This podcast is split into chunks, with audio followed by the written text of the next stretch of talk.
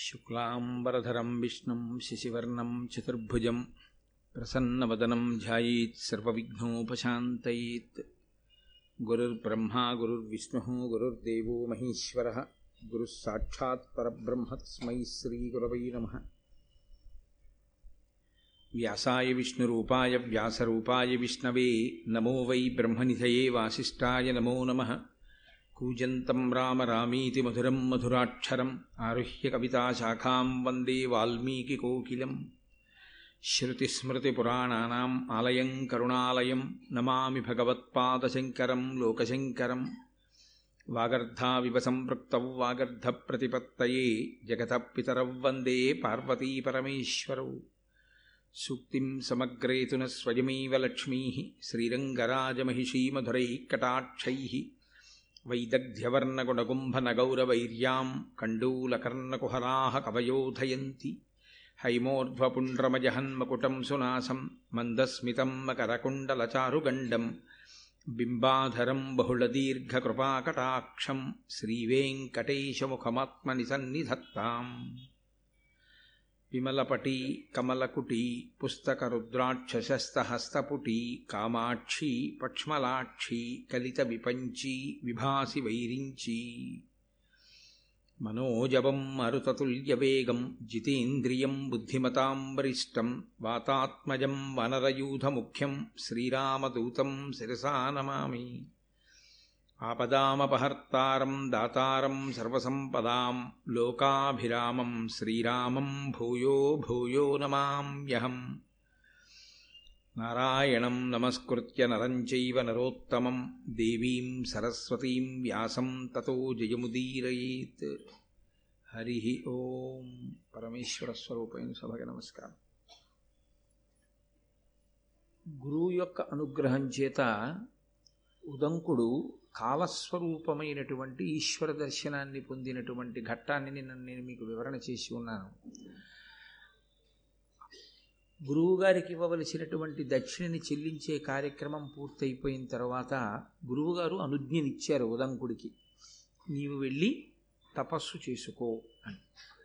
ఆయన వెళ్ళి తపస్సుని ప్రారంభం చేశాడు. కానీ నేను నిన్న మీతో మనవి చేశాను. స్వభావము అని ఒకటి ఉంటుంది. ఆ స్వభావమునందు బలము ఉంటుంది బలహీనత ఉంటుంది. ఈ బలహీనత అన్న శబ్దాన్ని మీరు కొంచెం జాగ్రత్తగా పరిశీలనం చేస్తే వేదాంతంలో అది జీవుడితో పాటుగా అనేక జన్మలలో చేసినటువంటి కర్మల యొక్క ఫలితము వలన ఆ కర్మల యొక్క ఫలితమును జీవుడు అనుభవించినప్పుడు ఏర్పడినటువంటి వాసనా దోషంగా అంటి పెట్టుకుని వెళుతూ ఉంటుంది అతనితో పాటుగా. నేను మీతో స్పష్టంగా దాన్ని ఇంకొంచెం వివరణాత్మకంగా మాట్లాడవలసి వస్తే శరీరము పడిపోతూ ఉంటుంది. ఒక శరీరము కొన్నాళ్ళు ఉంటుంది ఆ శరీరం వెళ్ళిపోతుంది. మా నాన్నగారి అన్నదమ్ములు ఉండేవారు అందరూ వెళ్ళిపోయారు. మా అమ్మగారి అక్క చెల్లెళ్ళు ఉండేవారు అందరూ వెళ్ళిపోయారు. ఆ తరం అంతా వెళ్ళిపోయింది. మా తరం ప్రారంభమైంది. మా తరంలో మా పెద్దనాన్నగారి పెద్ద అబ్బాయి మా తరంలో పెద్దన్నగారు మొన్న మొన్ననే పడిపోయాడు. కాబట్టి పడిపోతాయి శరీరాలు. ఒక్కొక్క శరీరం ఒక్కొక్క శరీరం పడిపోతుంది. పడిపోతే ఆ జీవుడు శరీరంలోంచి నిర్గమిస్తాడు. బయటికి వెళ్ళిపోతాడు. వెళ్ళిపోతే ఎక్కడికి వెళ్ళాలి? ఇక్కడికి వెళ్ళడానికి ఏమి ఉండదు. రవీంద్రనాథ్ ఠాగూర్ గీతాంజలిలో వర్ణిస్తాడు. తల్లి ఒళ్ళో పడుకో పెట్టుకోబడినటువంటి పసిపిల్లవాడికి తల్లి స్తన్యం ఇచ్చేటప్పుడు కుడిస్తనాన్ని వాడి నోట్లో పెట్టి వాడి కడుపు నిండలేదని వాణ్ణి వాడి తలని ఇటు నుంచి ఇటు తొడ మీదకి మార్చుకుని ఎడమ స్థనాన్ని వాడి నోట్లో పెట్టేటప్పుడు మధ్యలో ఉండే వ్యవధి ఎలా ఉంటుందో జీవుడు ఈ శరీరాన్ని విడిచిపెట్టి ఇంకో శరీరంలోకి వెళ్ళడం అలా ఉంటుంది. భాగవతంలో దాన్ని ఒక అద్భుతమైన ఉపమానంతో వర్ణిస్తారు. గొంగళి పురుగు ఆకు మించి ఆకు మీదకి వెళుతుంది వెళ్ళేటప్పుడు ఒక ఆకు మీదకి వెళ్ళి ఆకు చివర వరకు వెళ్ళి ఆ ఆకుకి దగ్గరగా ఉండే ఇంకో ఆకుని చూసుకుంటుంది. చూసుకుని మొట్టమొదట ఆ ముందు భాగాన్ని పైకెత్తుతుంది. పైకెత్తి గభాలన ఆ అవతలాకు మీదకి వాలుతుంది.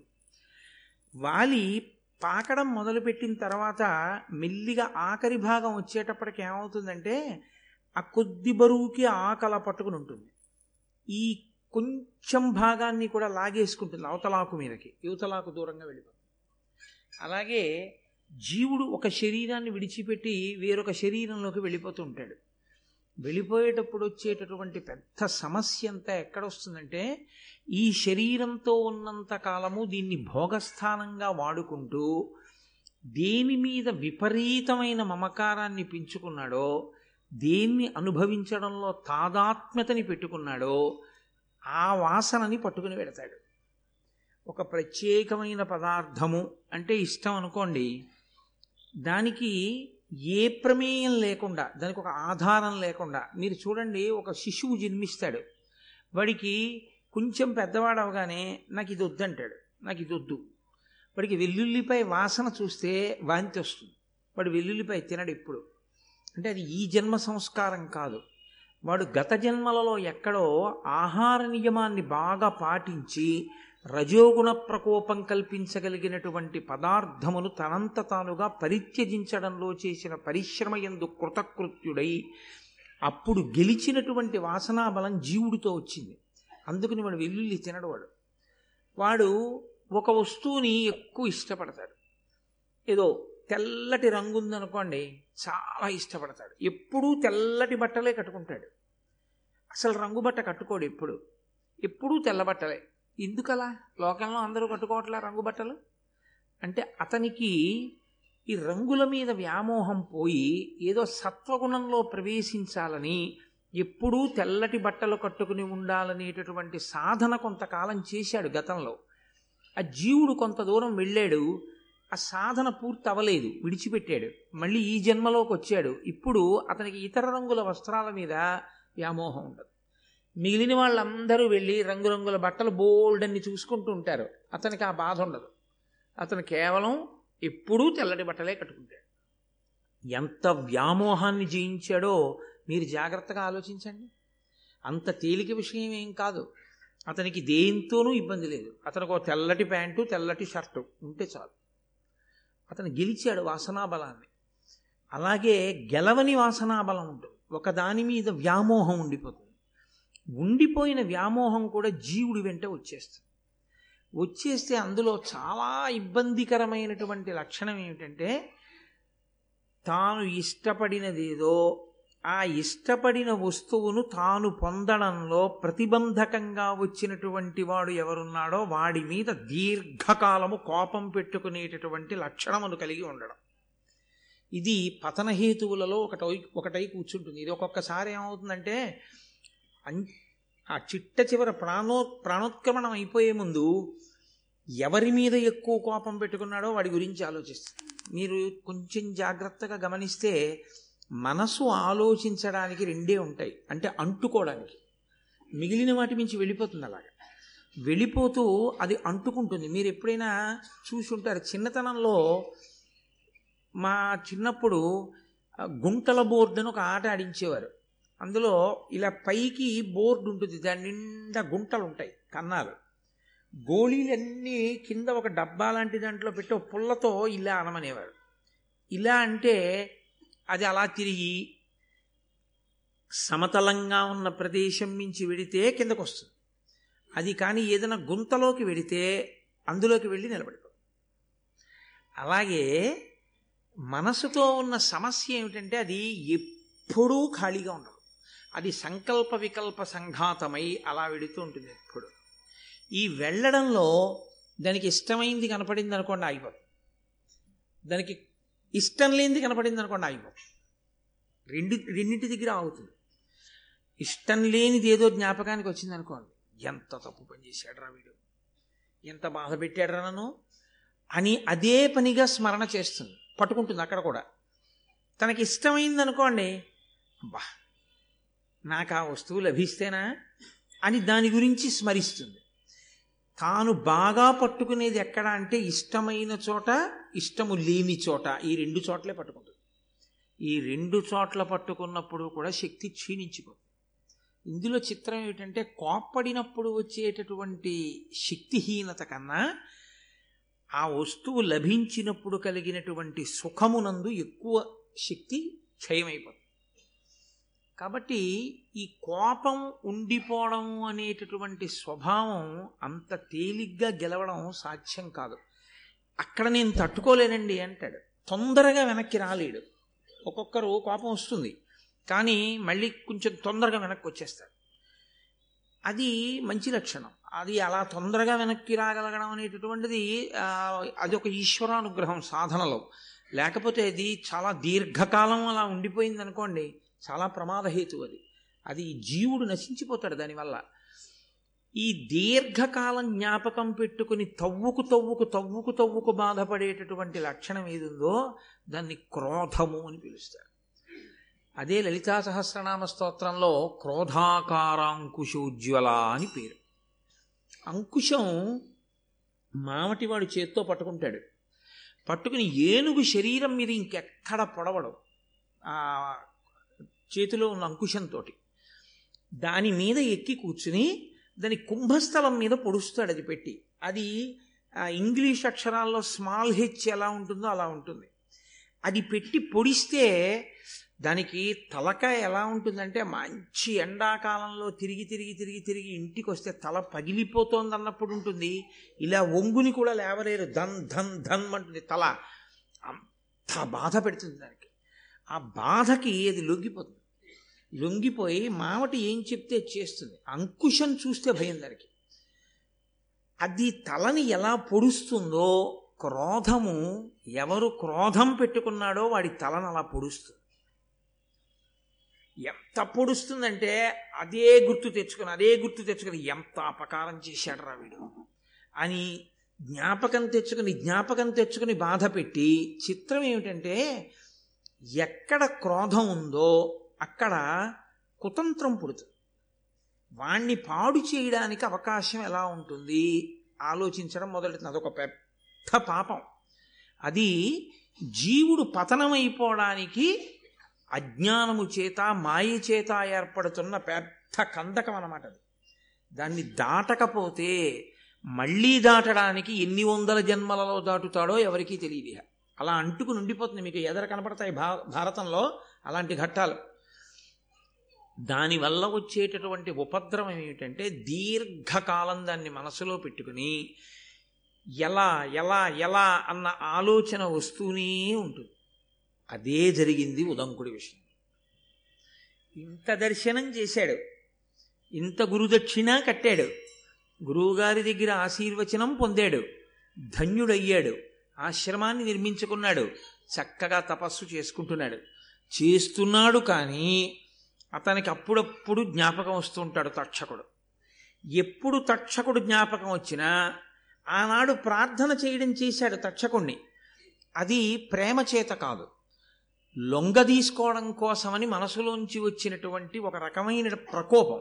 అది పూర్తి పరిణిత వలన కలిగినది కాకపోయింది. దాని వలన ఇప్పుడు అతనికి తక్ష తక్షకుడి మీద క్రోధం ఆవహించి నేను ఆనాడు పౌష్య మహారాజు యొక్క భార్య దగ్గర కుండలములను తీసుకొస్తుంటే వాటిని అపహరించాడు. నాగలోకానికి తీసుకుపోయాడు. నేను అంత కష్టపడి మళ్ళీ వాటిని తెచ్చుకోవలసి వచ్చింది. నన్ను ఎంత బాధ పెట్టాడు. కాబట్టి ఈయన్ని విడిచిపెట్టకూడదు. తక్షకుండి విడిచిపెట్టకూడదు అన్నప్పుడు తక్షకుండి పాడు చేయడానికి రెండు మార్గాలు ఉంటాయి అప్పుడు. ఒకటి తానే పాడు చేయొచ్చు. ఎందుచేత? తాను తపోనిధి. ఇప్పుడు చాలా తపస్సు చేసి ఉన్నాడు. కాబట్టి ఒకటి తన తపస్సు చేత శాపవాక్కుని విడిచిపెట్టడం. నీకు ఈ కష్టం కలుగుతుంది. కానీ అలా చేస్తే తను చేసిన తపస్సు క్షీణించిపోతుంది శాపవాక్ ఎప్పుడు విడిచిపెట్టినా వరం ఇచ్చిన రెండిటికి పోతుంది. చేసినటువంటి తపస్సు. కాబట్టి ఆయన ఆలోచించి ఆలోచించి ఆలోచించి ఒక నిర్ణయానికి వచ్చాడు. ఎంత తమాషాగా ఉంటాయో చూడండి క్రోధంలో వచ్చేటటువంటి ఆలోచనలు ఎలా అల్లుకుంటాయో చూడండి మనసు మనిషిలోంచి. నన్నింత కష్టపెట్టినటువంటి వాడు తక్షకుడు నిష్కారణంగా ఒక బ్ర బ్రహ్మచారి గురుదక్షిణ తెచ్చుకుంటుంటే ఇబ్బంది పెట్టే పెట్టిన వాణ్ణి శిక్షించవలసిన వాడెవరిప్పుడు రాజే. ఏ రాజు గురుదక్షిణ ఇవ్వడంలో సహకరించాలో ఆ రాజే గురుదక్షిణ తెచ్చుకుంటున్నప్పుడు ఇబ్బంది పెట్టిన వాణ్ణి కూడా శిక్షించాలి. ఇప్పుడు నేనున్న ప్రాంతం జనమేజీయుడి చేత పరిపాలింపబడుతోంది. కాబట్టి నేను వెళ్ళి జనమేజీయుడికి ఫిర్యాదు చేస్తాను. అప్పుడు నా తపసేం భంగపడత కదా? ఇప్పుడు జనమేజీయుడికి చెప్తే జనమేజీయుడు తక్షకుడిని నాశనం చేయాలి. తక్షకుడితో పోకూడదు ఇది. తక్షకుడితో పాటుగా ఇలాంటి పాములన్నీ నశించిపోవాలి. అంత కక్ష ఎందుకు? అంటే మరి తాను ప్రార్థన చేస్తే ఎవరూ కనపడలేదుగా? నాగలోకానికి వెళ్ళి అన్ని పద్యాలు చదివినా కనపడి సత్కరించిన వాడు ఎవరూ లేడుగా? ఎవరో దివ్య పురుషుడు అనుగ్రహించాడు కానీ అక్కడ? కాబట్టి ఇప్పుడు ఆ నాగవంశం అంతా పాములన్నీ నశించిపోవాలి. అయితే ఒకటి ఇటువంటి ఆలోచనలు వచ్చే ముందు ఒక్కొక్కసారి ఈశ్వర సంకల్పములు కూడా ఉంటాయి. అది ఎక్కడ అన్నది మీకు నేను ఆ ప్రత్యేకమైన సందర్భంలో వివరణ చేస్తాను. కాబట్టి ఇప్పుడు తక్షకుడితో పోకూడదు. తక్షకుడితో పాటు మిగిలినటువంటి నాగవంశమంతా నశించిపోవాలి. దీనికి నేను జనమేజయుడి దగ్గరికి వెళ్ళి ఆయన యొక్క మనసు పాములన్నింటినీ కూడా నశింపచేసే విధంగా ఆయన మనసులో ప్రచోదనం కలిగేటట్టు మాట్లాడతాను మీకు ఇందులో ఒక తమాషా ఉంటుంది.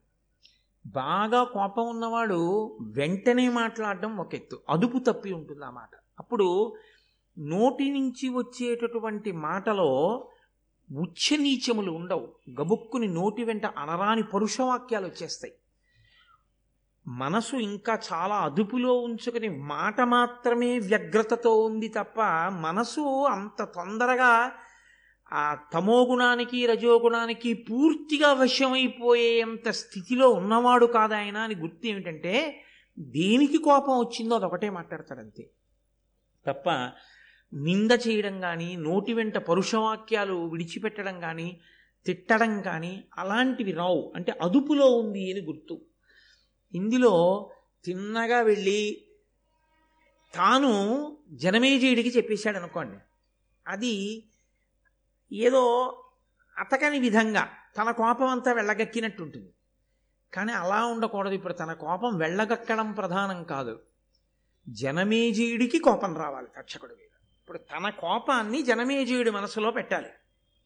పెట్టి నిజమే నేను తక్షకుడి తక్షకుణ్ణి తక్షకుడి వంశాన్ని నాగుల్ని నాశనం చేసేయాలనేటటువంటి బుద్ధి పుట్టాలి. ఇప్పుడు ఏం చేస్తారో తెలుసా అండి? నేను వెళ్ళి ఇలా చెప్తే ఇలా అంటాడు. అప్పుడు నేను ఇలా అంటే నా బేలతనం బయటికి వస్తుంది ఏమయ్యా నీ మనసులో ఉన్న రాగద్వేషాలన్నీ నాకు అంటించడానికి వచ్చావా? అంటే నన్ను వాడుకోవడానికి వచ్చావా అంటే మళ్ళీ అదో అవమానం. అందుకని ఒకవేళ అతని వైపు ఎవరైనా సభలో మాట్లాడితే? నేను మాట్లాడితే ఇంకా రాజు మళ్ళీ దాన్ని అలా కాదయా ఇలా జరిగిందేమో అనడానికి అవకాశం ఉండకూడదు. అలా రాజు మనసులో క్రోధం కలగాలి. కాబట్టి నేను ఎలా మాట్లాడితే ఆయన బుర్రకెక్కుతుంది? ఇది బాగా సావధానంగా ప్రణాళిక నిర్మాణం చేయడం. ఇది మరింత ప్రమాదకరమైన స్థితి. ఎందుకో తెలుసా అండి? అవతలవాడి పతనం కోసం యువతలవాడు తన క్రోధాన్ని అణిచిపెట్టి ఇంకొకరి మనసులోకి ఆ క్రోధాన్ని ప్రవేశపెట్టడం కోసం గొప్ప ప్రణాళికని నిర్మాణం చేయడం ఇది పైకి చూడ్డానికి అబ్బా ఎంత గొప్ప వ్యూహరచన చేశాడండి అనిపిస్తుంది. యథార్థమునకు అవి జారుడు మెట్లు. అలాంటి జారుడు మెట్ల మీద నిలబడినవాడు జీవుడు కిందకి వెళ్ళిపోతాడు. జీవుడు జారిపోతాడు. ఎందుకనంటే నిన్ను మోసం చేసిన వాడు ఏ పాపాన్ని పొంది ఉన్నాడో మోసం చేసిన వాడి పట్ల చేసేటటువంటి కుట్ర చేత నీవు కూడా అలాగే జారిపోతున్నావు. సమానంగా జారిపోతున్నప్పుడు ఈశ్వరుడు ఇప్పుడు అతన్ని మాత్రమే శిక్షించవలసిన అవసరం ఎక్కడుంది? నిన్ను నీకు నీకు శిక్ష వేయవలసి ఉంటుంది. ఎందుకంటే ఈశ్వరుడు శిక్ష వేస్తే చేసిన క్రియకే కాదు ఇలా చేస్తే బాగుండన్న నీ మానసికమైన వికారానికి కూడా వేయవలసి ఉంటుంది. చిత్రగుప్తుడు అంటే మనసుతో చేసిన దాన్ని కూడా రాసుకుంటాడు కదా మరి ఈశ్వరుడు? అందుకని నీ మనసు ఎందు రాకూడని ఆలోచనలు వచ్చాయి. రావడమే పాపహేతువు. ఇప్పుడు ఈ పాపహేతువు ఏం చేస్తుందంటే వాణ్ణి శిక్షిస్తే నిన్ను శిక్షించాలి. నువ్వు శిక్షార్హుడవే. నువ్వు పుణ్యాత్ముడవై నిలబడినది ఎక్కడ? నిన్ను కాపాడడానికి నేను. నిన్ను కాపాడడానికి నేను బయలుదేరడానికి నువ్వు నన్నే నమ్మి నిలబడింది ఎక్కడ? వాడిని ఎలా పాడు చేయించని నీ ఆలోచనలు నువ్వు చేయలా? అన్న స్థితి వస్తుంది కదా. అందుకని జారుడు మెట్ల మీద నిలబడ్డట్టు. క్రౌర్యముతో ఆలోచించి ప్రణాళికా నిర్మాణము చెయ్యడం అనేటటువంటి దాని ఎందు బ్రాహ్మణునికి అటువంటి వ్యగ్రత అస్సలు పనికిరాదు. బ్రాహ్మణుడు అసలు ఆలోచించకూడదు. ఎందుకనంటే ఆయన ఉదారుడై లోకమునకంతటికీ మార్గాన్ని చూపించవలసిన వాడు వెంటనే ఉద్ధరించి మనసు సంస్కరింపబడేటటువంటి స్థితి తేవాలి తప్ప అసలు అవతల వారిలో కలిగిన ఆలోచనని కూడా ప్రోత్సహించకూడదు. అటువంటి ఉదంకుడు ఇంత తపస్సు చేసినవాడు ఇటువంటి ఆలోచన ఇంత గొప్ప వ్యూహ నిర్మాణం చెయ్యనీ చెయ్యకూడదు. దాని వలన ఉదంకుడు ఉన్నతిని పొందుతున్నాడా అని మీరు నన్ను అడిగితే ఏం చెప్పవలసి ఉంటుందంటే ఖచ్చితంగా ఆయన జారుడు మెట్ల మీద నిలబడుతున్నాడు ఇవాళ అని చెప్పవలసి ఉంటుంది. అది ఎవరికైనా అంతే. మహాభారతం అత్యంత సున్నితమైన విషయాన్ని స్పృశిస్తోంది. అందుకే జీవితంలో మహాభారతాన్ని బాగా విన్నటువంటి వారు తాము జారిపోకుండా ఎలా నిలబడాలో తెలుసుకుంటారు. తాము జారిపోకుండా నిలబడితే కదూ అసలు ఆ గౌరవం అలా ఈశ్వరుడి దృష్టిలో మీరు ఏ పని చేస్తున్నా ఎప్పుడూ ఒక విషయాన్ని జ్ఞాపకం పెట్టుకోవాలి. నేను ఈశ్వరునకు జవాబుదారి. ఈశ్వరుడొక్కడు నా ఆలోచన సరళిని గమనించగలిగితే చాలు నాకు ఏ కితాబులు అక్కర్లేదు. ఈశ్వరుడి దృష్టిలో నేను దోషినైన నాడు లోకమంతా పొగిడినా నీ చేసిన నేరాన్నించి నేను తప్పించుకోవడం సాధ్యం కాదు. ఇదొక్కటి పరిశీలనం అలవాటైపోయింది అనుకోండి మీరు తొందరపడి అధర్మం వైపుకు వెళ్ళలేరు. మీరు ఈశ్వరుణ్ణే గట్టిగా పట్టుకుని ఉంటారు మీకు ఎక్కువ బాధ కలిగితే దాన్ని ఈశ్వరుడికే వెళ్ళి చెప్పడం అలవాటైంది అనుకోండి ఈశ్వరుడి కాళ్ళు పట్టుకోవడమే అలవాటైంది అనుకోండి ఈశ్వరుడికి మీరు విడిచిపెడితే ఆయనకి తెలుసు ఎలా బుద్ధి చెప్పాలో ఆయనకి తెలుసు మిమ్మల్ని ఎలా రక్షించాలో మిమ్మల్ని ఎలా కాపాడాలో. అనవసరంగా మనం ప్రణాళికలు వేసేసి మనం జారిపోవడం ఈ జన్మతో పోదు. ఈ క్రోధం జీవుణ్ణి పట్టు కూర్చుందంటే ఎన్ని జన్మల వరకైనా వెడుతుంది. ఇది ఎక్కడ వరకు వెళ్ళిందో తెలుసా అండి? ఇక్కడ మొదలుపెట్టిన కథ. ఉదంకుడి మనసులో కృతయుగంలో వచ్చిన ఆలోచన కలియుగం వరకు నడిచింది. దాని ప్రభావం. ఒక్క మాట ప్రభావం కృతయుగంలో జనమేజయుడి దగ్గర కృతయుగంలో ఆనాడు కద్రువ ఇచ్చినటువంటి శాప ప్రభావం కలియుగంలో ఫలించడానికి ఈయన మాట్లాడిన మాట కారణమైంది. అంటే దైవ దైవము యొక్క శాసనము అమలు కావడానికి ఇవాళ ఉదంకుడు పనికొచ్చాడు. ఎందుకు పనికొచ్చాడు? రజోగుణ ప్రకోపం ఉండిపోబట్టి పనికొచ్చాడు. అది లేకపోతే ఇతన్ని సాధనం చేసుకోరు. ఇతనికి ఆ అపవాదు వచ్చే అవకాశం ఉండదు. కాబట్టి ఇప్పుడు ఆయన జనమేజయుడి దగ్గరికి వెళ్ళి అంటున్నాడు మితహిత సత్యవాక్య ఎంత గమ్మత్తుగా ఉంటుందనుకుంటున్నారు? మామూలుగా వెళ్ళి మాట్లాడినప్పుడు కన్నా అవతల వారి వలన ఒక ప్రయోజనాన్ని సాధించుకోవాలనుకుని బాగా ప్రణాళిక వేసుకుని వచ్చినవాడు మాట్లాడే మాటలు చాలా పకడ్బందీగా ఉంటాయి. కాబట్టి ఏమని పిలిచాడంటే జనమేజయుణ్ణి పిలుస్తూనే మితహిత సత్యవాక్య జనమేజయ భూజనవంద్య ఏను సుస్థితి గురుదేవ కార్యములు చేయగబోనుటెరింగి వంచనోన్ వంచనోన్నతమతి అయి అకారణమున నాకపరాధము చేసే తక్షకుండు అతి కుటిల స్వభావుడు పరాత్మ విశేష వివేక శూన్యుడై. ఆయన అన్నాడు మితహిత సత్యవాక్య అని పిలిచాడు. ఎక్కువ మాట్లాడడం అనేటటువంటిది ఒక దోషం శాస్త్రంలో. ఎక్కువ మాట్లాడడం అనేటటువంటిది ఆయుర్దాయాన్ని తగ్గిస్తుంది ఒకటి. రెండు మీరు ఎక్కువ మాట్లాడడం వల్ల రెండు దోషములు వచ్చి అందులో చేరిపోతాయి.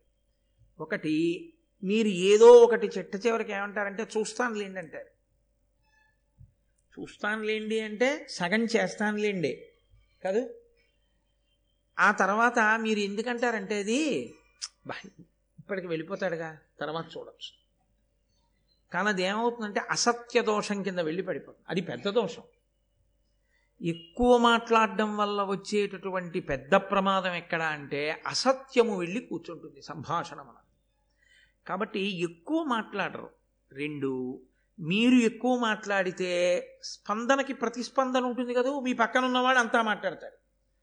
అందులో మీ రాగద్వేషాలు వచ్చి చేరుతాయి. చేరి ఏంటి ఇలా మాట్లాడుతున్నాడు? అతని గురించి ఇలా అన్నాడు ఏంటి అమ్మో ఇతన్ని మనం ఎక్కువ దగ్గరికి చేర్చకూడదు. ఇన్ని ఆలోచనలు బయలుదేరుతాయి అందులోంచి. కాబట్టి ఎవరు మితముగా మాట్లాడతారో వాడు తన మీద తాను నియంత్రణ ఉన్నవాడు. కాబట్టి నన్ను ఎక్కువ ప్రశ్నలు కుస్మా ఇప్పుడు నేను అడిగిన దాని మీద? అన్నది ఎందుకని తను ఎక్కువ ప్రశ్నలు వేసాడనుకోండి తన కోరిక తీరదేమోనని. నువ్వు చాలా మితంగా మాట్లాడేవాడు బాయ్ అన్నాడు అనుకోండి ఎక్కువ మాటలు మాట్లాడకుండా తన మాట ఒప్పేసుకుంటాడు అయ్యా మీరు నేను ముం- మిమ్మల్ని ఒకటి అడగదలుచుకున్నాను కానీ మీరు మాత్రం కాదు వద్దు అనకూడదు ఈ ఒక్కసారి మా మాట వినాలి. అని ముందు అన్నాడు అనుకోండి ఇంకా మీరు ఊ అనడం ఎందుకు? మిమ్మల్ని ఊ అన్నది అనిపించడానికి వచ్చాడంతే కాదు? అది అనుమతించారు. అనుమతి అనిపించుకోవడానికి వచ్చాడు కానీ నిజంగా మీరు అనుమతిస్తున్నారో లేదో ఆయనకు అనవసరమైన విషయం అది. మీరు హృదయం పరిపూర్ణంగా మీరు అనుమతిస్తే చేస్తాను. అన్నాడు అనుకోండి వేరు.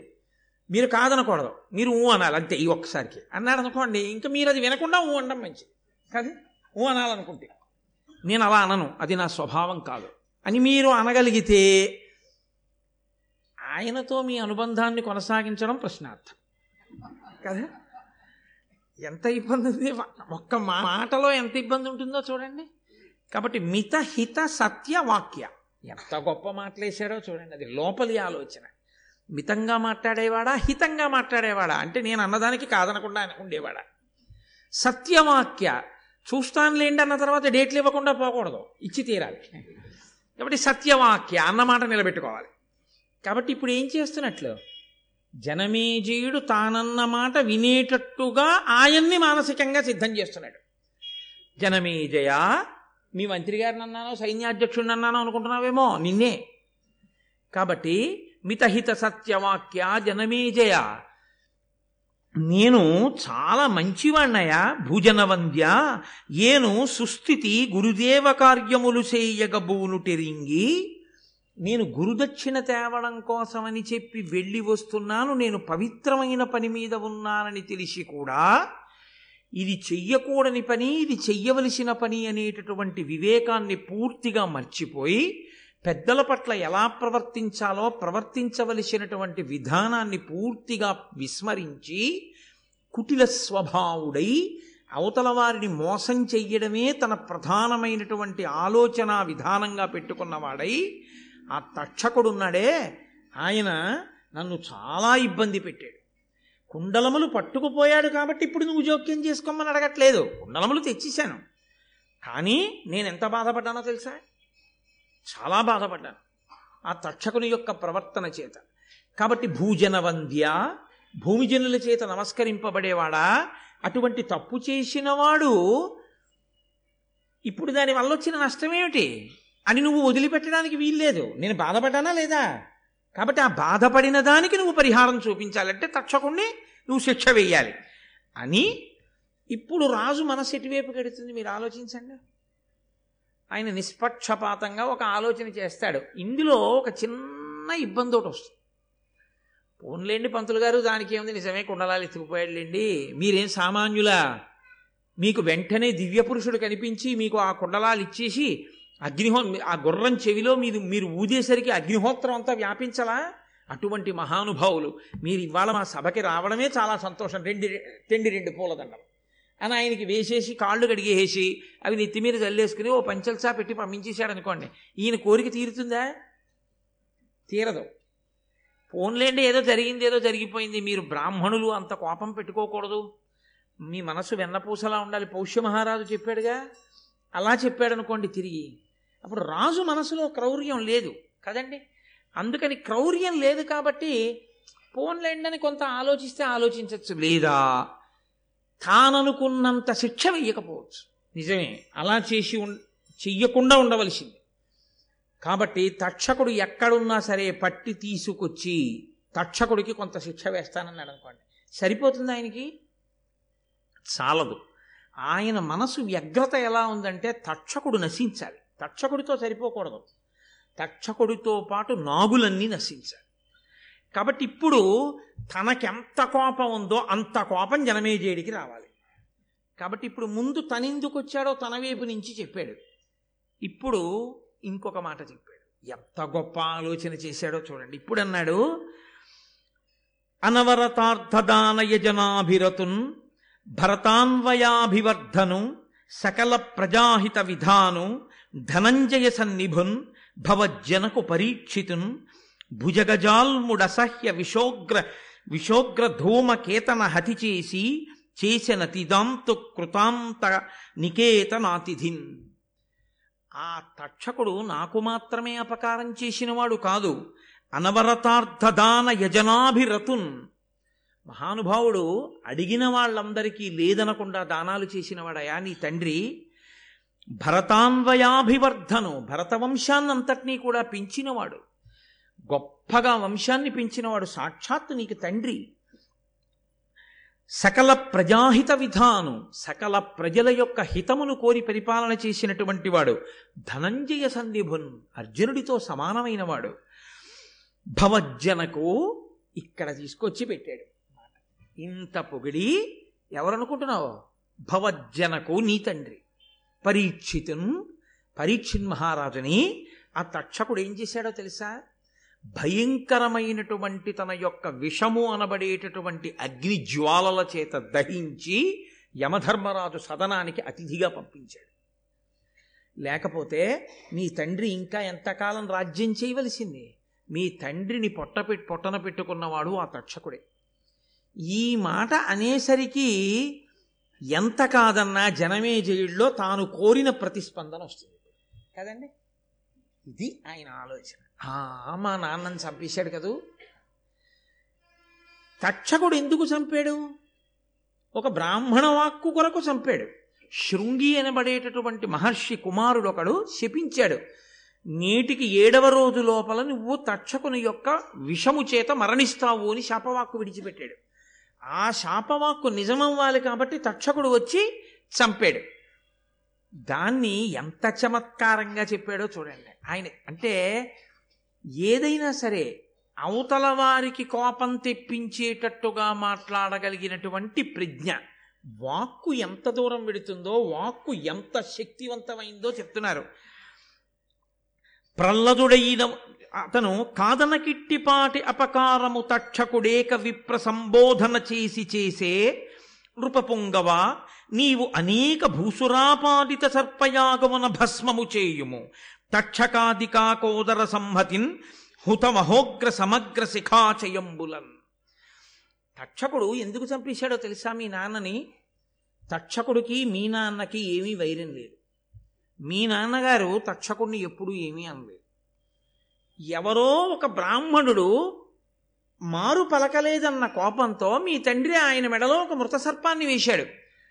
తండ్రి మెడలో మృత సర్పాన్ని వేశాడన్న మాటకి కోపం వచ్చి ఆ ముని యొక్క కుమారుడు నేటికి ఏడవ రోజు లోపల నువ్వు తక్షకుడి వలన మరణిస్తా అన్నాడు. అంటే ఇప్పుడు తక్షకుడికి రెండు మార్గాలు ఉన్నాయి ఒకటి శృంగి మాటకి చంపేయడం రెండు శృంగి మాటకి చంపకపోవడం. ఎందుకు చంపకుండా ఉండొచ్చు? మీ నాన్న ఎంత గొప్పవాడో ఇందాక చెప్పే కదా? ఇక్కడ చెప్పలేదు ముందే చెప్పాడు పద్యంలో. అర్జునుడితో సమానుడు లోకమునంతటినీ కూడా అంత గొప్పగా పరిపాలించినవాడు నిరంతరము పరమభక్తితో యజ్ఞయాగాది క్రతువులు చేసినవాడు దానధర్మములు చేసినవాడు అటువంటి వాణ్ణి ఒక బ్రాహ్మణుడు తక్షకుడు చంపుతాడని అన్నాడని వెళ్ళి చంపేశాడు. తప్ప ఆ బ్రాహ్మణుడి దగ్గరికి వెళ్ళి మధ్యలో నేనా దొరికాను నీకు? నే చంపుతానని శాపవాక్యెందుకు విడిచిపెట్టావు? నేనెందుకు చంపాలి? పరీక్షిత్తుని.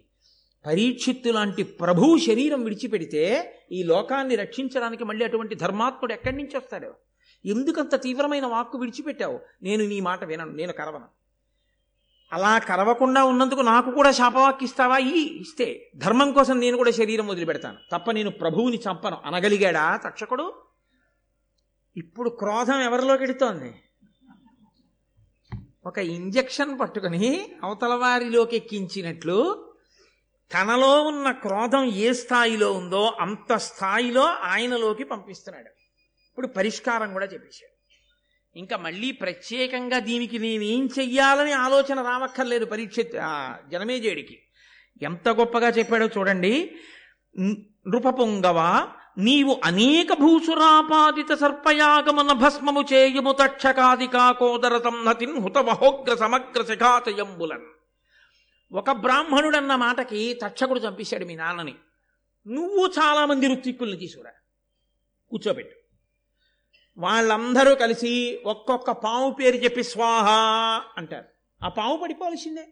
ఈ ఒక బ్రాహ్మణుడి మాటకి తక్షకుడు వెళ్ళి మీ నాన్నని చంపేయచ్చు. ఆ బ్రాహ్మణుడి మాటకి పావులు వచ్చి అగ్నిలో పడక్కర్లా?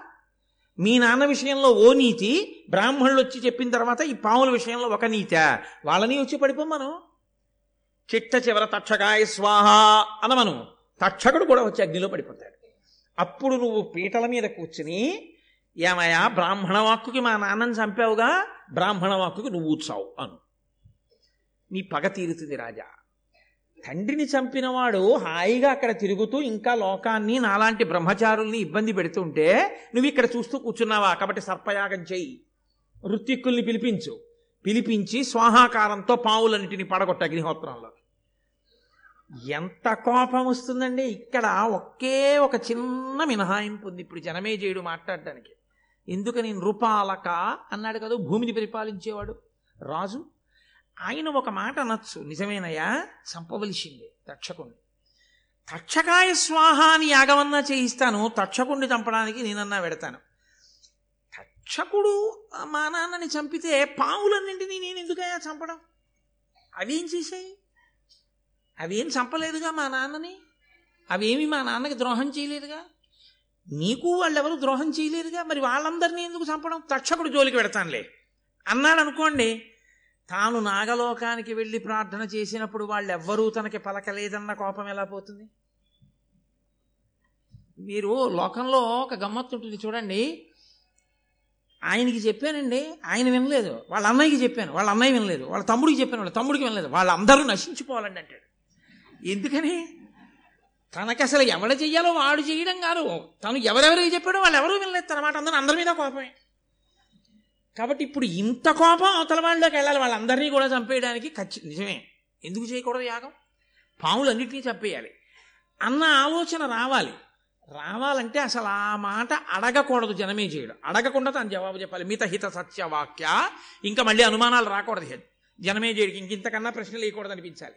అందుకని తర్వాత పద్యంలో అన్నాడు ప్రహ్లదుడైన ఒక్క కులపాంసను చేసిన దానం తత్కులంబెల్లను దూషితంబకుట ఏమి అపూర్వము. కావునన్ మహీవల్లభ తక్షకాధము నెపంబున సర్పము నెల్ల అగ్నిలో త్రెళ్ళగ సర్పయాగమతి ధీయుత చేయుము విప్రసమ్మతిన్. ఏమి రాజా నువ్వు పూర్వం నీతి వినలేదా? ఒక కులంలో ఒక్క దుర్మార్గుడు జన్మిస్తే ఆ దుర్మార్గుడి కారణంగా కులమంతా నశించిపోతుంది ఆ జాతి నశించిపోతుంది. అలా ఇంతటి దుర్మార్గుడు పరీక్షిత్తు వంటి ధర్మాత్ముండే చంపినటువంటి తక్షకుడు పుట్టిన కులం నశించిపోవద్దు కాబట్టి ఆ పావులన్నీ పోవలసిందే. ఇవాళ తక్షకుడు రేపు నోట్లో విషం ఉన్న మిగిలిన పావులు. రేపు ఇంకోళ్ళ తోలికెడతాయి నేను పావు అన్నది ఉండడానికి వీల్లేదు. పావులన్నీ పడిపోవలసిందే అగ్నిహోత్రంలో. కాబట్టి విప్రుల్ని పిలు కూర్చోపెట్టు. ప్రభువు ఇలా చెయ్యొచ్చని చెప్పు నచ్చ చెప్పు బ్రాహ్మణులు ఒప్పుకుంటారు. యాగం మొదలుపెట్టు. వాళ్ళు స్వాహాకారం చేస్తారు. పడిపోతాయి అంతే అగ్నిహోత్రం. పడిపోతే పావులన్నీ చచ్చిపోతాయి. అందుకని అలా పిలిపించు యాగం మొదలుపెట్టు. అంటే జనమేజయుడు ఒక్క మాట మాట్లాడినట్టు లేదు. ఉత్తర క్షణం ఆయన చాలా నువ్వు చెప్పింది ఎంత మాత్రము ఇందులో అనుమానం లేదయా?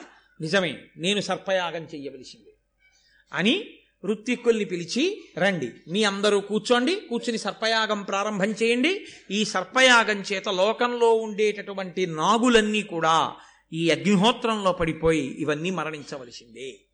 అని సంకల్పం చేసేసాడంతే చాలా జాగ్రత్తగా జ్ఞాపకం పెట్టుకోవలసిన విషయం ఏంటంటే చాలా కోపం వచ్చినటువంటి వ్యక్తి చాలా కోపంలో ఏ ప్రణాళిక నిర్మాణము చేయరాదు. కోపంగా ఉన్నప్పుడు మీరేమీ ఆలోచన చేయకూడదు. అంతకన్నా ఏది చెయ్యాలో మీరు కోపంతో ఇంకోరికి చెప్పు వదిలేయడం చాలా మంచిది. తప్ప మీరు ఆలోచన చేసి అప్పుడు ఏమి నిర్ణయాలు మీరు తీసుకోకుండా ఉండడం మంచిది. ఎందుకో తెలుసా? ఇదిగో ఇలాగే పెడుతుంది. ఆ బుద్ధి ఎందు కలిగిన వ్యగ్రత సరి అయినటువంటి రీతిలో ఆలోచన చెయ్యనివ్వదు. ఆ చెయ్యనివ్వనప్పుడు ఏం చేస్తుందంటే కిందకి జారి చేస్తుంది పడగొట్టేస్తుంది. అలా పడిపోకుండా ఉండాలి అంటే అంత కోపంగా ఉన్నప్పుడు మీరు ప్రయత్నపూర్వకంగా కాసేపు మీరు ఆలోచన చేయడం ఆపేసి దాన్ని వదిలిపెట్టేయడం కోసమని మార్గాన్ని ఎంచుకోవాలంతే. లేకపోతే దీర్ఘకాలం దాని యొక్క పరిణామం ఆశ్చర్యకరంగా వెళ్ళిపోతుంది కాబట్టి ఇప్పుడు ఇంత జనమే చేయుడు అంగీకరించాడు.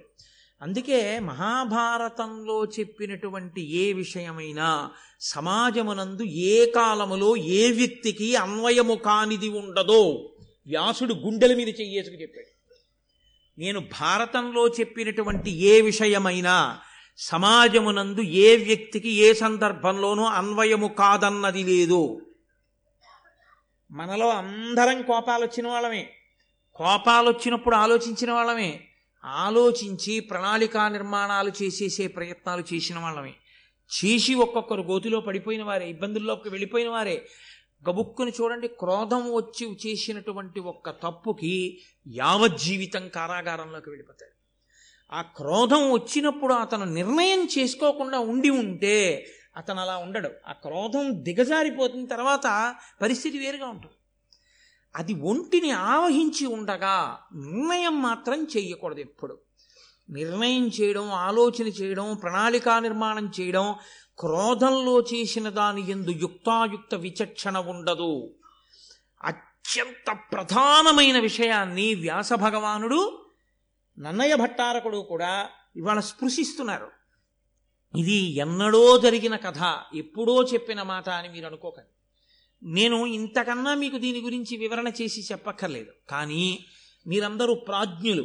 మీరు ఇప్పటికే దీని సందేశాన్ని అందుకుని మీరు బాగా ఆలోచన చేసుకుంటే దీని వలన మనం ఎంత అమృతాన్ని పొందవచ్చో జీవయాత్రలో ఈ ఈ జన్మలో ఇప్పుడు కాదు ఎన్ని జన్మల వరకు జీవుడితో పాటుగా పట్టికిడిపోకుండా క్రోధాన్ని మనని మనం ఎలా నిగ్రహించుకోవచ్చో మనకి మహాభారతంలో ప్రత్యేకించి ఈ ఘట్టం మనకి తెలియచేస్తుంది.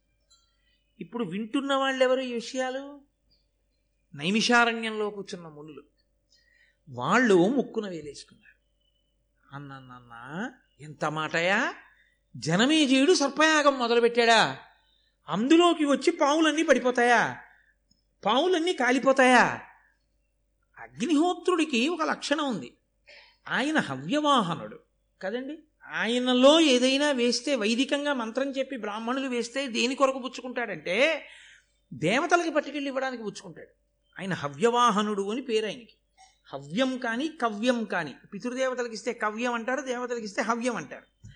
ఈ రెండిటినీ అగ్నిహోత్రంలో వేసి వాళ్ళకి అందచేయవయా అంటే వాళ్ళకి పట్టుకెళ్ళి ఆయన అందించేస్తాడు. అగ్నిహోత్రుడి ముఖంగా వెడితే అది ఎంగిలి కాదు పవిత్రం అవుతుంది. మరి ఇప్పుడు అగ్నిహోత్రుడు తాను తినకుండా అది పట్టుకుని వెళ్ళి కదా దేవతలకు ఇస్తాడు. మరి ఇప్పుడు సర్పయాగంలో పడినటువంటి పాముల్ని ఎవరికి పట్టుకెళ్ళివ్వడానికి? ఎవరికీ పట్టుకెళ్ళి ఇవ్వడానికి కాదు. ఏం చేయడానికి? అగ్ని కాల్చాలి వాటిని. ఇప్పుడు ఆ పాములన్నీ పడిపోతుంటే విషంతో పరిగిడు అసలు పాముకు అగ్ని అంటే భయం. అది మంత్రము యొక్క కట్టు చేత గిలగిల తన్నుకుంటూ వచ్చి పడిపోతుంది అగ్నిగుండంలో. పడిపోతే అగ్ని కీలలతో అది కాల్చాలి. మరి అగ్నిహోత్రుడు తిరస్కరించడా? నేను ఇదేమిటయా ఇలాంటి పనులు నాకప్ప చెప్పారు మీరు? మంత్రంతో హవ్యం ఇవ్వండి పట్టుకెడతాను దేవతలకి కవ్యం ఇవ్వండి పట్టుకెడతాను పితృదేవతలకి. ఇది ఎక్కడి ప్రారంభం? మీరు మంత్రం చెప్పి పాముల్ని తీసుకొచ్చి నాలో బారేస్తే నేను కాల్సిన అదే పనిగా ఇక్కడ కూర్చుని? ఒకటా రెండా? ఎన్ని పాములు? ఎన్ని రంగుల పాములు? ఎన్ని తెల్ల పాములు? ఎదర చూతురు కానీ ఒక్క కద్రువ కొడుకుల పేర్లే అంత విచిత్రంగా ఉంటాయి. ఇన్ని పాములు వచ్చి పడిపోతుంటే ఆయన కర్మ వీటన్నిటినీ కాల్చడం ఎంత వాసన అదంతా ఆయన కాల్చడం ఏమిటయా ఎంత గొప్ప ప్రశ్న వేశారో చూడండి. ఆయన ఇలా కాల్చాడు? జనమేజయుడు ఎలా చేశాడు? ఈ సర్పయాగాన్ని పోని ఈ జనమేజయుడు చేసినటువంటి సర్పయాగంలో సర్పములన్నీ పడిపోయి ఉంటే పాములు ఉండకూడదుగా? అసలు ఇక పామన్నది మిగలకపోతే పాములు జాతి ఉండకూడదుగా? అంతరించిపోవాలి. మరి పాముల జాతి అంతరించిపోకుండా పాములు ఉన్నాయంటే అన్ని పాములు పడలేదుగా? కొన్ని పాములు ఉండిపోయి కొన్ని పాములు ఉండిపోయాయంటే ఆ యాగం పూర్తి అవ్వలేదుగా మధ్యలో ఆగిపోయింది అనమాట ఎక్కడ? మధ్యలో ఆగిపోతేనే కదా కొన్ని పాములు మిగిలే కొన్ని పాములు మిగిలితేనే కదా ఇప్పుడు పాములు ఉన్నాయి. మరి అలా ఎందుకు ఆగిపోయింది యాగం మధ్యలో? మామూలుగా ఓ యాగం మొదలెట్టి యజ్ఞ యజ్ఞపురుషుడు వచ్చేసి పాయస పాత్ర ఇచ్చేస్తే పూర్తి చేసేయచ్చు. కోపం ఉన్నవాడు మొదలెడితే కోపం తీరే వరకు జరుగుతుంది. కదండి? కోపం ఉన్నవాడు మొదలుపెట్టిన యాగాన్ని మధ్యలో ఆపడానికి కోపం ఎందుకు తీరిపోయింది? కోపం తీరిపోవడానికి పరీక్షిత్ బతికాడా మళ్ళీ? బతకడగా? మరి అట్లాంటి అటువంటిప్పుడు ఎందుకు ఆపాడు? ఎందుకు ఆగింది యాగం? అయ్యి బాబోయ్ మాకు చాలా ఆతృతగా ఉంది సుమా ఈ విషయాలన్నీ వినేయాలని తొందరగా చెప్పవయ్యా మాకు బాగా అర్థమయ్యేటట్టుగా మహానుభావ సౌతి ఏదా విషయాలు చెప్పు? మేము వింటాం. కాబట్టి ఇప్పుడు ప్రశ్న ఎక్కడ మొదలైందో జవాబు అక్కడే మొదలవ్వాలి. అది శిష్యుని యొక్క ఆర్తి. వైదికంగా వచ్చారు వాళ్ళు. కాబట్టి ఇప్పుడు సూతపుత్రుడైనటువంటి సౌతి కూడా ఉగ్రశ్రవసుడు కూడా అంత అందంగానూ ఆ విషయాల్ని వివరణ చేయాలి కాబట్టి ఆయన భృగు వంశం దగ్గర మొదలుపెట్టారు మీరు ఈ ఈ విషయాల్ని ఎక్కడా కూడా ఈ ఒకదాంతో ఒకదానికి ఉండేటటువంటి సంబంధాన్ని మాత్రం మర్చిపోకూడదు. ఎందుకో తెలుసా అండి? మళ్ళీ నేను ఒక ఐదారు రోజులు పోయాక సర్పయాగానికి వస్తాను. ఇక్కడ విడిచిపెట్టిన సర్పయాగాన్ని ఒక ఐదారు రోజుల ఉపన్యాసాలు అయిపోయిన తర్వాత అందులో రాబో కాలంలో బహుశా రేపటికి వస్తుందేమో. అత్యద్భుతమైన ఘట్టం. మహాశివరాత్రి నాటికి వస్తోంది ఈశ్వరుని యొక్క అనుగ్రహం. అమృత ఆ గరుత్మంతుని యొక్క పుట్టుక అమృతాన్ని తీసుకురావడం. ఆ ఘట్టం కద్రూ వినతల యొక్క ఘట్టం రేపు ప్రారంభం అవుతుంది. అసలు మహాభారతానికి అంతటికీ పునాది అది. కాబట్టి ఆ ఘట్టాలన్నీ పూర్తయిపోయిన తర్వాత మళ్ళీ నేను సర్పయాగం దగ్గరికి వస్తాను. అప్పుడు మీరు ఇది ఎప్పుడు చెప్పావు నన్ను అడగకూడదు ఇక. బాగా జ్ఞాపకం పెట్టుకుని ఉండండి ధారణలో. కాబట్టి ఇలా ఎలా జరిగింది? మాకు చెప్పమని మునులు అడిగారు. అడిగితే భృగువంశం దగ్గర ప్రారంభం చేశాడు. ఆ భృగువు ఆయన భార్య పులోమ. వాళ్ళిద్దరూ ఆశ్రమంలో చాలా అన్యోన్యంగా చక్కగా ఆనందంగా జీవితం గడుపుతున్నారు. గృహస్థాశ్రమంలో జీవితం ఎలా ఉండాలో అలా భృగువు జీవితాన్ని గడుపుతున్నాడు. గృహస్థాశ్రమము అనేటటువంటి మాటకి అర్థం తెలియకుండా గృహస్థాశ్రమంలో ఉండడం కన్నా దోషం ఇంకోటి లేదు. బ్రహ్మచర్యాశ్రమమునందు అంటే బ్రహ్మచారిగా ఉంటే నేనే బ్రహ్మచర్యంలో ఉంటాను. నేను గృహస్థాశ్రమంలోకి వస్తే అర్థం ఏమిటో తెలుసా అండి? మా ఆవిడ ఇంట్లో ఉంటానని గుర్తు. మనమేమంటామంటే నా ఇంట్లో మా ఆవిడ ఉందంటాం తప్పు గృహస్థాశ్రమము అన్న మాటకు అర్థం ఏమిటంటే నా భార్య ఇంట్లో నేను ఉంటున్నాను అని. అది ఎలా సంభవం అని మీరు అడుగుతారేమో. గృహము కదండి? గృహము అంటే ఇల్లు. అప్పటి వరకు తనకి ఇల్లు అనేం లేదు. అప్పటి వరకు గురువుగారు ఆశ్రమంలో కూర్చున్నాడు. ఉదయం సాయంకాలం రెండు వేళల ఎందు అగ్నిహోత్రంలోకి తీసుకెళ్ళి సమిధలు వేస్తాడు. సంధ్యావందనం చేసుకుంటాడు గురువుగారు చెప్తే వెడతాడు భిక్షాన్నం తీసుకొస్తాడు లేకపోతే ఆ పట్టుకొస్తాడు దర్భలు పట్టుకొస్తాడు గురువుగారు చెప్పిన పాఠం వింటాడు వేదాన్ని వల్లి వేసుకుంటాడు. గృహస్థాశ్రమ ప్రవేశమునందు ఏమవుతుందంటే చాలా నియమాలు వదిలిపెట్టేస్తాడు. ఇది నిన్న మీకు మనవి చేశాను కదా ఓ కంటికి కాటుకు పెట్టుకోవడం మొదలు పెడతాడు అదేంటి పూలదండలు వేసుకోవడం మొదలు పెడతాడు తాంబూలం వేసుకోవడం మొదలు పెడతాడు ఇవన్నీ మొదలు పెడితే గృహస్థాశ్రమం. గృహము అంటే ఇల్లు. గృహస్థు అంటే ఇంటి ఎందు ఉన్నవాడు. ఎవరి ఇంటి ఎందు? గృహిణి ఆవిడిది పేరు. ఈయన గృహస్థు అంటే గృహమునందు ఉన్నవాడు గృహిణి. గృహము తనదిగా కలది. ఇల్లు ఎవరిది? ఆవిడిది. నేను ఆఫీస్కి వెళ్ళి ఉద్యోగం చేసి జీతం ఇవ్వగానే నేను ఇలా తీసుకోగానే వేదాంతమునందు అది ఎవరిదో తెలుసా అండి? మా ఆవిడిది. మా ఆవిడదంటే నా విషయమే అనుకోకండి మీ అందరి విషయంలో. వేదం మనందరికీ ప్రమాణమే. అలాగే వ్యాపారం చేసి డబ్బట్టుకొచ్చాడు. ఆయనది కాదు ఆవిడిది. ఆవిడికి తెలియదండి ఆవిడికి తెలియకుండా నేను బ్యాంకులో వేసి వచ్చానండి నువ్వు ఆవిడికి తెలియకపోవచ్చు వేదాంతంలో ఆవిడిది ఆ డబ్బు. ఆయనెవరు? ఆవిడిదైన ఐశ్వర్యం దగ్గరికి వెళ్ళి ఈయన కూర్చున్నాడు ఆ ఇంట్లో. ఆవిడ కూర్చొని రామయ్య కూర్చో ఒప్పుకుంటున్నానంది. అందుకే ఆడపిల్ల ఎప్పటికీ తండ్రిదే. చతుర్థి విభక్తి వేసి కన్యాదానం చేయరు. ఆడపిల్ల గురించి మాట్లాడే అధికారం తండ్రికి ఎప్పుడు ఉంటుంది అందుకే ఉభయ వంశాల్ని తరింపచేస్తుంది ఆడపిల్ల ఇంట్లో ఆయన ఉన్నాడు అల్లుడు గారు ఉన్నాడు తప్ప అల్లుడు గారింట్లో అమ్మాయి ఉంది అని వేదాంతంలో చెప్తే తప్పది. నా కూతురు విషయమైనా అంతే మీ కూతురు విషయమైనా అంతే. మీ అమ్మాయి ఇంట్లో అల్లుడు ఉన్నాడు మా అల్లుడింట్లో మా అమ్మాయి లేదు. ఐశ్వర్యం అంతా నా కూతురిది. నా కూతురి ఐశ్వర్యాన్ని నా అల్లుడు అనుభవిస్తున్నాడు అంతే. నా విషయమైనా అంతే. నా భార్య ఐశ్వర్యాన్ని నేను అనుభవిస్తున్నాను. నా భార్యకి ఐశ్వర్యం లేకపోతే నేను ఇక్కడ కూర్చుని మాట్లాడే అదృష్టం నాకు పట్టదు. దాని ఐశ్వర్యం ఉంటేనే దానికి దానికి కూడా ఐశ్వర్యం ఉంటేనే నాకు ఈ సభాపూజ్యత. లేకపోతే ఇది ఉండదు. అందుకే ఇల్లు ఇల్లాలు అంటారు. ఇల్లు తనది ఆమెది. అందుకని ఇల్లాలన్న మాట ఆవిడిదే. గృహస్థాశ్రమము అన్న మాటలో అర్థం ఏమిటంటే ఆవిడదైన ఇంట్లోకి ఈయన పెడతాడు తప్ప ఈయన ఇంట్లోకి ఆవిడొస్తోంది అనకూడదు వేదాంతంలో. నేను మీకు ఏమైనా అనుమానం ఉంటే నేను చెప్పిన విషయంలో మీరు వేదభాష్యం చదువుకోండి. లేకపోతే వేదం తెలుసున్న పెద్దలు వెళ్ళి అడగండి. కోటేశ్వర ఇలా చెప్పారు నిజమేనండి. అది అది గృహస్థాశ్రమం అంటే. కాబట్టి ఇప్పుడు గృహస్థాశ్రమంలో అలా వెళ్ళిన తరువాత ఇద్దరికీ కూడా పవిత్రమైనది ఒకటి ఉంటుంది. అదే ఆడదాని జన్మ హక్కు. ఆడది తరించేది దేనికి తరిస్తుందంటే ఈ ఒక్క కారణం చేతనే బాగా తరిస్తుంది. ప్రధాన హోమము అని ఒకటి చేస్తారు వివాహంలో. రాత్రి ఏదో ఒంటి గంట ముప్పై ఏడు నిమిషాలకి వివాహం అనుకోండి పాణిగ్రహణమో లేకపోతే ఒకళ్ళనొకళ్ళు చూసుకోవడమో ఏదో ముహూర్తం. కొన్ని కొన్ని చోట్ల పాణిగ్రహణం కొన్ని కొన్ని చోట్ల మాంగళ్య ధారణం కొన్ని కొన్ని చోట్ల ఒకరినొకరు చూసుకోవడం. జీలకర్ర బెల్లం పెట్టడం కాదు. చూసుకున్న తర్వాత జీలకర్ర బెల్లం పెడతారు. ముహూర్తానికి జీలకర్ర బెల్లం పెట్టడం కాదు. తెరదించి చూడడం ప్రధానం.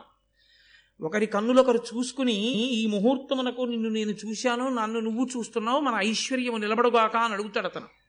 కాబట్టి అయం ముహూర్త సుముహూర్తోస్తు అంటే అవును ఇది సుముహూర్తమే అని మనం వెళ్ళి అక్షతలు వేస్తాం. కాబట్టి ఇప్పుడు ఆయన ఏం చేస్తాడంటే వివాహం అవగానే అంటే సుముహూర్తం పూర్తవగానే అది రాత్రి ఒంటి గంట అవ్వచ్చు రెండు అవ్వచ్చు. వెంటనే తన పత్నిని తీసుకుని వేదిక మించి కిందకి దిగి తండ్రి గారి అగ్నిహోత్రం ఉంటుంది. ఆయన చేసి ఉండాలంతే శాస్త్రంలో. మా నాన్నగారికి లేదంటే అంటే తప్పంతేది తండ్రికి అగ్నిహోత్రం ఉంటూ ఉంటుంది. తండ్రి అగ్నిహోత్రాన్ని తీసుకొచ్చి వరుడు యొక్క ఆ హోమ గుండాన్ని వెలిగిస్తారు. అగ్నిని వెలిగిస్తారు. ఈ అగ్ని సంరక్షణ చేసేటటువంటి కర్తవ్యం